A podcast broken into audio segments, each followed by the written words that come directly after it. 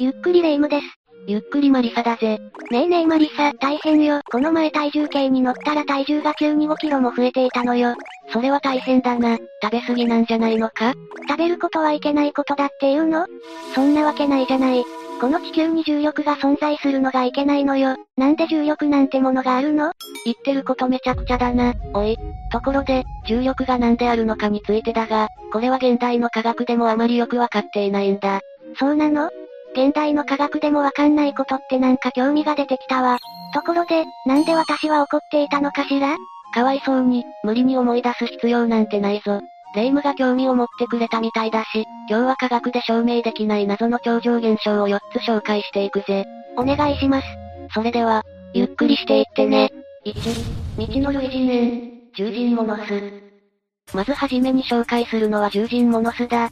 獣人モノスは巨大な猿型の獣人 UMA、未確認生物だ。ベネズエラ、ボリバル共和国、通称ベネズエラのエル・モノグランデ峡谷に生息すると言われ、体長は1.5メートルほどある。全身は体毛に覆われていて、非常に長い手足を持つ。性格は非常に凶暴で、木の枝などを持って人間に襲いかかるという。猿っぽいけど、こんな大きな猿は見たことないわ。これは未確認生物ということになりそうね。この UMA は発見時に射殺されたため、死体を撮影した写真が残っていることで有名でもあるんだ。発見された当時の様子は次の通りだ。1920年ベネズエラのジャングルで油田開発のための調査が行われていた。その調査隊を率いていたスイス人地質学者フランソワとロアは、タラ川付近の森で調査中にキャンプを張っていた。すると、いきなり2頭の獣人に遭遇した。2頭の獣人は全身毛むくじゃらで、体長は1.5メートルほどと、巨大な猿のような見た目だった。そんな大きい猿が襲ってきた時はとてつもなく恐ろしかったでしょうね。その大きな猿のような奇妙な生物たちは大きく方向しながら調査隊を威嚇し、器用に物を手で掴んで彼らに投げつけてきたという。隊長のロイスと調査隊一行は危険を感じ、2頭の獣人のうち大きい方を射殺した。すると、もう一頭は音に驚いて森の中へ消えていった。ロイスたちは射殺した獣人の死体を座らせ、棒で顎を固定した状態で写真を撮影した。獣人は猿にしては非常に大きく、奇妙なことに猿の特徴である尻尾がついていなかったんだ。猿ではないとしたら一体何なの？それがよくわからないんだ。まさに未確認生物だな。新種の生物なのかその正体はもう調べようがないんだ。というのも、ロイスたちは死体を撮影した後、解体して食料にしてしまったんだ。なんで？すごい貴重なものだったかもしれないのに。まあ、そう思うよな。でもロイスたちの気持ちもわからなくはない。彼らが獣人たちに遭遇したのはジャングルの奥地だ。こんなところではまともに食料を手に入れるだけでも一苦労だろう。それに死体をずっと保存すれば今後の調査活動の妨げにもなる。死体は食料にされてしまったが、ロイスは頭蓋骨だけは証拠品として持ち歩いていた。しかし、それも現地でのアクシデントで失われてしまったみたいだがな。これは持ち帰って欲しかった。証拠はこれでほとんどなくなってしまい、結局正体はわからずじまいだ。残っている証拠らしいものといえばロイスと彼の調査隊のメンバーが残した目撃証言くらいだな。彼らのモノスについての目撃証言は次の通りだ。全身は黒い毛に覆われていて、射殺するまで正確な要望はわからなかった。攻撃的な性格で、自分の排泄物を投げつけ、木の棒や石などを拾い上げ調査隊へ襲いかかってきた。耳障りで非常に大きな規制を発して威嚇する。2頭のうちオスと思われる1頭を銃撃したところ、それをかばうようにメスが弾丸を受けて死亡した。これらのことからは特徴が猿と似ていると言えるが、次の証言が問題である。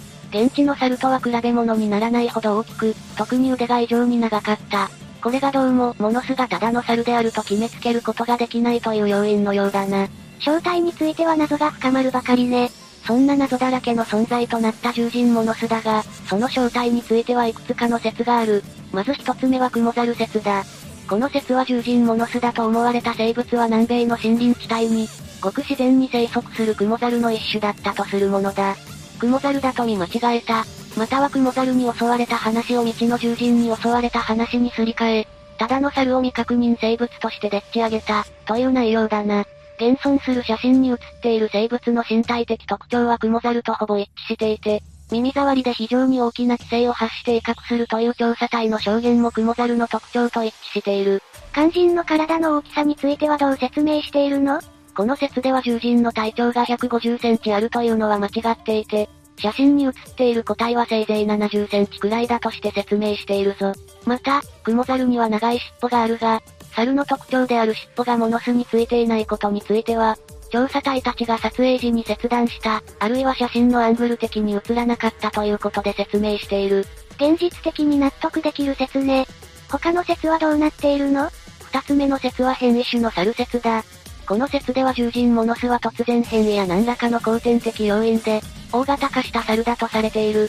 何らかの要因で体が大型化する現象は動物の種族によっては起こっていて、ある例で言うとギュスターブやホグジラなどの実例がある。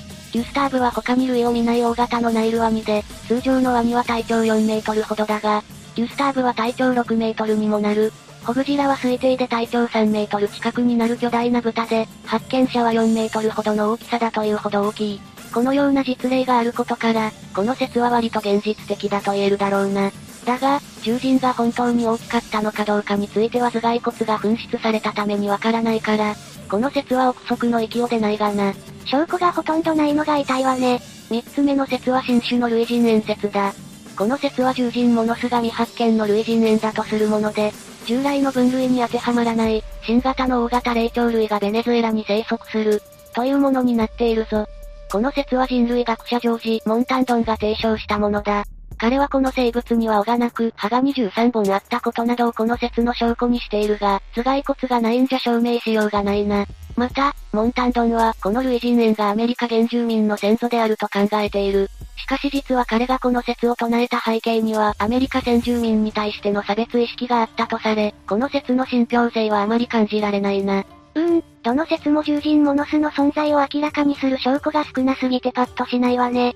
そうだな。しかし、死体を撮影した写真もあるし、ロイス率いる調査隊一行が謎の生物に襲われたということは揺るぎない事実だ。もし本当に獣人モノスが存在したのなら、彼らが我々の前に再び現れる時は、そう遠くはないのかもしれないな。次現れた時はぜひその正体を解明してほしいものだわ。2、実際に撮影された屋久島の精霊、小玉。お次に紹介するのは屋久島に住んでいると言われる精霊、小玉だ。小玉とは、樹木に宿る精霊だ。その精霊が宿っている記事体のことを小玉と呼ぶこともあるようだ。昔、山や谷で音が返ってくる現象である山彦は、この小玉の仕業だとも言われていた。今でも音が小玉するって言ったりするよね。この小玉は屋久島を舞台にした宮崎駿監督の映画、もののけ姫でも登場していて、小玉と聞いて映画に登場した白くて小さな生き物を思い浮かべる人もいるだろう。精霊は自由自在に素早く山の中を駆け回るとされる。精霊の宿った木を切り倒そうとすると外見はごく普通の木だが、たたりに合うなど神通力に似た不思議な力を持っているそうだ。このような小玉の宿る木はその土地の住民が代々語り継ぎ、守ってきた。彼らの話によると小玉の宿る木には特定の種類があり、精霊の木を切ると木から血が出るという説も語り継がれている。神秘的な存在なのね。小玉は山に住む神を祀る山神信仰に通じるものだと見られていて、古くは今から1300年ほど前に編纂された歴史書である古事記において木の神、福の地の神が小玉として解釈されている。また、平安時代の実書、和名類重章には、木の神の和名として小玉の記述が見られる。同じく平安時代の小説源氏物語では、鬼か神か狐か小玉か小玉の鬼や、といった記述があることから、当時から小玉を妖怪の類として見ていたのだろうと考えられる。怪か、獣、人間の姿に変身するとも言われ、人間に恋をした小玉が、人間に変身して会いに行ったという話もあるようだ。そんな昔から語り継がれているのね。他にはどんな言い伝えがあるのかしら。伊豆諸島の青ヶ島では、山の中にある杉の大木に祠を設けて、木玉様小玉様と呼んで祀っているそうだ。木が必要になって伐採をしなければならない時は、木玉様の宿る木を必ず一本だけ残しておき、家の棟上げ式では材木から木玉を落とす儀式が行われる。神社には大木玉様や木玉天狗という木に関する神が祀られているそうだ。このような信仰が行われた背景には、貴重な大木をむやみに切らない、という戒めが含まれていると考えられる。小玉がいるとされているのは屋久島だけではなかったのね。これらの話の他に、沖縄島で語られている木の精霊の話がある。沖縄では木の精を木主と言い、木を切るときは必ず、木主に祈願してから切るという決まりがある。沖縄では夜中に聞こえるはずのない木が倒れるような音が聞こえることがあるといい、これは木主の苦しむ声だと言われている。この音が聞こえた数日後にはその木が枯れて死んでしまうのだという。沖縄の妖怪であるキジムナーはこのキーヌシーの仲間、またはキーヌシーの擬人化であるという説がある。木にも神様がいるって考えるとなんだか不思議な気分ね。小玉は伝説の存在で、人々の心の拠り所になる存在だ。そんな小玉だが、2006年頃にネットである写真が広まったことをきっかけに大きな話題を呼ぶことになる。なんと、その写真には木々の周りに小玉を思わせる白い物体が浮遊している様子が捉えられていたのだ。屋久島の小玉と呼ばれるその写真には横長の楕円形をした白いもやのようなものが、大木を背景に浮かんでおり、よく見ると目のような黒い影が確認できる。その姿はもののけ姫に登場する小玉の姿さながらで、可愛らしい見た目をしている。すごい、本当にこんな精霊がいるとしたら見てみたい。同感だ。でも撮影者は肉眼で小玉を見たわけではなく、写真を確認したところ偶然そこに映り込んでいた、ということらしい。そもそも小玉は霊的な存在で普通の人は見ることができない存在だ。心霊スポットなどで時々撮影されるオーブのように写真に撮った時だけ映り込む、というものなのかもしれないな。この写真のように他にも屋久島では小玉と思わしき白い発光体を捉えた写真が多く存在している。このことから、屋久島では小玉が撮影できる、として写真を撮る人が多い。カメラに映るなんて不思議な現象ね。でも、どうしてこんなことが起きるのかしら？屋久島で撮影される小玉のような物体については色々と正体について考察がある。そもそも映り込んだものがもののけ姫に登場した小玉に似ているというだけで、本当に小玉だという確証はない。ある考察では写真に写り込んでいた白いもやのようなものは水滴や、雨粒がフラッシュの光を受けて光を反射した、工学的な現象である、としている。屋久島には標高の高い山があり、海からの大量の水蒸気が山で冷やされて雲がよくできるために、雨の降りやすい環境にある。屋久島での年間降水量は東京の約3倍にもなるそうだ。したがって、写真が撮影されたのは雨が降っていた時や雨上がりの時であった可能性が高い。そのような状況でフラッシュを発光させて撮影をすれば水滴が反射して、小玉のような発光体を撮影することは十分に可能だということだ。確かにフラッシュを焚けば映りそうではあるけど、撮影された小玉には目があるように見えるんだったよねそれはどう説明するの？この考察ではそれについても説明しているぞ。説明によると、フラッシュを焚いて反射してきた光が映るとき、濃淡があるのが普通だそうだ。特に水滴の場合は水の粒が凹凸のレンズ状になるためくっきりと濃淡が分かれるという。撮影された写真では、その濃淡によって黒っぽくなったところが、偶然目のようになって見えたのだろう、ということだ。それについてもちゃんと説明がつく、ということね。このように小玉の正体について現実的な説明をすることも可能なのだが、撮影された小玉が偽物と決まったわけじゃない。撮影されたものに近い存在であるオーブについては、海外で石を持ったように飛び回る様子が撮影されていたりと、非科学的な存在として小玉が実在することも考えられるからだ。現実的な説明ができたからってそれ自体が偽物だということにはならないものね。そうだ。屋久島の小玉と呼ばれる写真が工学的現象で説明がついたとしても、偽物だとは言えないよな。その上、神聖な場所では小玉がいたとしてもおかしくはない。屋久島には縄文杉と呼ばれる巨大な屋久杉がある。幹の太さは16.1メートルもあり、樹齢は2000から3000年以上だと言われている。屋久島はこんな大木と同等の大きさのものがこの他にもいくつか確認されているんだ。長い月日をかけて大きくなった巨木を見ると何か神秘的なものを感じざるを得ないよな。こんな場所には小玉の精霊たちが住んでいても不思議ではないように思うんだぜ。古くから神聖な場所としての言い伝えがあるんだし、いるに決まってるわよ。小玉という精霊が私たちと同じ世界に存在しているって想像するだけで楽しいわね。うん。フェンスを通り抜けたゴーストカー。三つ目に紹介するのはゴーストカーだ。時は2006年、アメリカジョージア州の深夜、パトカーが一般道で車両を追跡していると車載カメラが奇妙な映像を捉えた。その映像は以下の通りだ。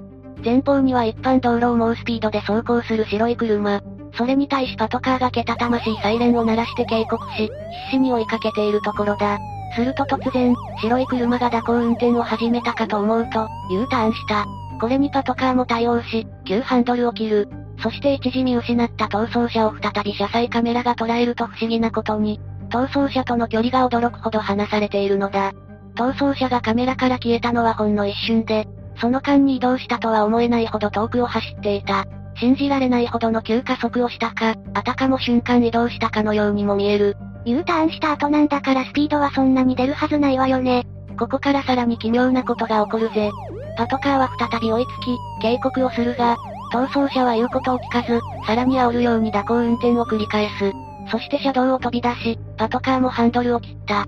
すると、カメラが一瞬逃走者を見失った間に、信じられないことが起こったんだ。パトカーの前に暗闇からフェンスが現れ、その先を逃走車が走っていたんだ。この映像ではあたかも逃走車がフェンスをすり抜けて、向こう側へ行ってしまったように見える。パトカーはフェンスに阻まれ、追跡は失敗してしまった。信じられない速度で一瞬のうちに移動したり、フェンスをすり抜けたりとあの車は普通ではなかった。もしかするとパトカーが追っていた車はゴーストカーだったのではないか、という話になった。もし幽霊だったとしたらあれだけパトカーを煽ってきたのも納得できるわね。この車の正体については幽霊説の他に時空の歪み説、フェンスの向こうにもう一台車があった説、CG による偽物だという説などがある。元の映像が撮影されたのはジョージア州サバンナであることがわかっている。当時パトカーに乗っていたのは地元のブルーミングテール警察に勤める、ウェイン・ダニエルズで、彼は車載カメラの映像が本物であると証言している。そのため CG による偽物という説は可能性が低いな。だとするとなぜこんな奇妙な現象が起きたのか、この現象は現実的な説明がつくものなのか、という意見が生じる。そこで、現実的な説明がつくのかを確かめるためにサイファイテレビの検証番組にて、ゴーストカーの検証が行われることになった。これは興味深いわね。番組では、まず、逃走者が U ターンした後急激に加速したように見える現象について検証が行われた。プロのドライバーが映像に映っていた車両と同じタイプのものを映像と同じように運転し、U ターン後にパトカーからどれくらい遠ざかることが可能なのか検証したのである。現場は警察の全面協力のもと、道路を閉鎖して行われ、警察官が運転するためのパトカーも用意された。すごい大掛かりね。そしてついに検証が行われる。逃走者役は元の映像と同じように大きく蛇行した後に U ターン。パトカーも負けじと急ハンドルを切った。すると、元映像と同じようにパトカーは一瞬前方の車両を見失った。そして再び車両を視界に捉えた時には逃走者役は映像と同じように、遥か前方を走行していたのだ。この検証によって、逃走者はパトカーの不意をつくことによって、十分な距離をつけることが可能だったと判明した。こっちは起こりうることだったのね。肝心の通り抜けについてはどうなのかしら？続いてフェンスの通り抜けについて検証が行われたぞ。この検証については当時パトカーに乗っていた警察官、ウェイン・ダニエルズの証言が重要になった。彼は当時、フェンスの様子を確認していたんだ。彼によると、フェンスに穴のようなものはなかったが、金網を支柱に固定していた留め具の一部が外れていたそうだ。また、金網は支柱の手前側ではなく後ろ側に貼られていたとのことだ。このことから、ゴーストカーと見られるものは留め具の緩んでいたフェンスを、のれんのようにしてくぐっていったのではないか、という仮説が立てられた。この仮説の妥当性を検証すべく、実験が行われた。のれんのようにくぐる？確かにできなくはなさそう。まず、現場にあったものと同様のフェンスを用意し、留め具を外して実験を行った。すると、一度目の実験では車がフェンスを通り抜けた時に金網が外れて全部落ちてしまった。そのため、留め具を外しすぎないようにし、二度目が行われた。すると、金網は落下することなく、車はまるでのれんをくぐり抜けたかのようにフェンスを通過することに成功した。車が通り抜けた直後はフェンスが揺れていたが、すぐに元通りになった。このことから、パトカーの車載カメラに映った映像は現実的な方法で、再現可能だということが分かった。よってゴーストカーはいくつかの偶然が重なり合ってたまたま生み出されたものだったのだ、とされた。でも現実的な方法で再現できることが分かっても、ゴーストカーが存在しないとは言えないわよね。まあ、偽物だということはできても証明しているわけじゃないからな。逆に本物だと証明することがかなり難しいだろうし、真相は誰にもわからない。考えたらキリがないが、真実はどうであれ想像するのは楽しいことだと思うぜ。4、繰り返される怪奇現象、バルバドスの動く缶桶。お次に紹介するのはバルバドスの動く缶桶だ。すべての始まりは1807年7月31日、トマシーナ・ゴダードという女性の棺が、バルバドス島内の納骨所に運び込まれたことである。ちなみに納骨所とは、西洋式の墓地の下に作られる空洞で、複数の棺を安置する場所のことだぜ。この納骨所はエリオット一家という家族の持ち物で、埋葬記録によるとエリオット家の一人、リチャードの遺体が安置されているはずだった。しかし、そこにはリチャードの棺は影も形もなかったという。人々は少し不審に感じたが、ゴダード夫人の棺を内部に安置した後、入り口を一枚岩で塞ぎ、それをコンクリートで塗り固めた。棺がなくなっていたのは少し気になるけど今のところ普通ね。月日は流れ、納骨所の所有者がトマス・チェイスというサトウキビ畑の農場主に変わった。そして、1808年2月22日、2歳で亡くなったトマスの娘の棺が納骨所に運び込まれることになった。人々はコンクリートを剥がし、一枚岩をどけて彼女の棺を内部に安置した。この時内部には何の異常もなかった。そして入り口を元のように塞いだ。まだ何も起こらないのね。奇妙な現象が起き始めるのはそれから4年後の1812年7月6日に、トマスのもう一人の10歳になる娘の遺体が運び込まれた時だった。いつものように入り口を開けると内部には明らかな異変が起きていたのだ。ゴダード夫人とトマスの娘の棺が元の場所から移動し、壁際で逆さまになっていたのだ。人々は棺を元に戻し、再び入り口を塞いだ。入り口はコンクリートで固められているのよね誰も入れないはずなのに。その1ヶ月後の8月、所有者だったトマス・チェイスも死亡し、8月9日に遺体が運び込まれることになった。そして入り口を開け、内部を確認するとそこには奇妙な光景が広がっていた。もともと墓の北東の隅に配置されていたはずの少女二人の棺が、部屋の対角の南東の隅に移動していたのだ。棺が勝手に動いているっていうの？鳥肌が立ってきたわ。さらに4年後の1816年10月、チェイスの家の親戚で、生後11ヶ月で亡くなった赤ちゃんの遺体が収められることになった。だが、入り口を開けてみるとまたも衝撃的な光景が広がっていたのだ。なんと、4つの棺が全て逆さまにひっくり返っていた。人々はまた棺を元通りにし、入り口を一枚岩とコンクリートで塞いだ。なんでこんなことが起こるのか理解不能なんですけど。そして同じ年の11月17日、今度は赤ちゃんの父親だった男の遺体が、他の墓地から運び込まれることになった。この頃にはこの納骨所で起こる怪奇現象の噂が世間に広まっていたため、大勢の見物人が押しかけてきていた。そんな中、ついに入り口が開かれると、納骨所内の棺は全て移動し、ゴダード夫人の木でできた棺は崩れかけていた。誰かが侵入したのではないか、ということで墓地がある敷地の教会の神父、トマス・オーダーソンが墓の内部を調べたが、床や壁、天井にはひび割れすらなく、外からの侵入は不可能だということが分かった。やっぱり毎回おかしなことになってるのね。その後、1819年7月17日にトマシーナ・クラーク夫人の棺が運び込まれることになった。今回も前回同様に大勢の見物人が押しかけた。その中には当時のバルバドス総督の姿もあった。固められたコンクリートを削り落とし、扉を開けようとすると、何かが擦れるような音が響いた。なんと、トマス・チェイスの缶桶が扉に当たって擦れていたんだ。もともと入り口付近には何もなかったはずがここまで移動していたのだ。さらに奇妙なのはこの缶桶が8人がかりでやっと運べる、鉛でできたものだということだ。他の棺もバラバラに移動していたが、なぜかゴダード夫人の木でできた棺だけは、移動していなかったという。うーん、何か手がかりは出てこないのかしら。この時、バルバドス総督が中に入ってくまなく調べたんだが、何も手がかりのようなものは見つからなかったそうだ。そこで、彼は誰かが侵入しているかがわかるように納骨所の床に砂を巻いておくことを提案した。その後、扉は閉じられ、いつものようにコンクリートで封印された。その後1820年4月18日、総督の官邸でパーティーが行われた時に墓の話題が出た。その時総督は今から中を確認しに行こう、と提案した。きっとまた何かあるんでしょ？一行が現場に到着してみると、コンクリートに異常はなく、誰かが侵入したような形跡はなかった。そして中を見てみると、ゴダード夫人の棺以外は全て逆さまになっており、壁に叩きつけられたような跡まで残っていた。しかし、総督が以前に巻いていった砂には何の痕跡もなく、足跡一つなかったそうだ。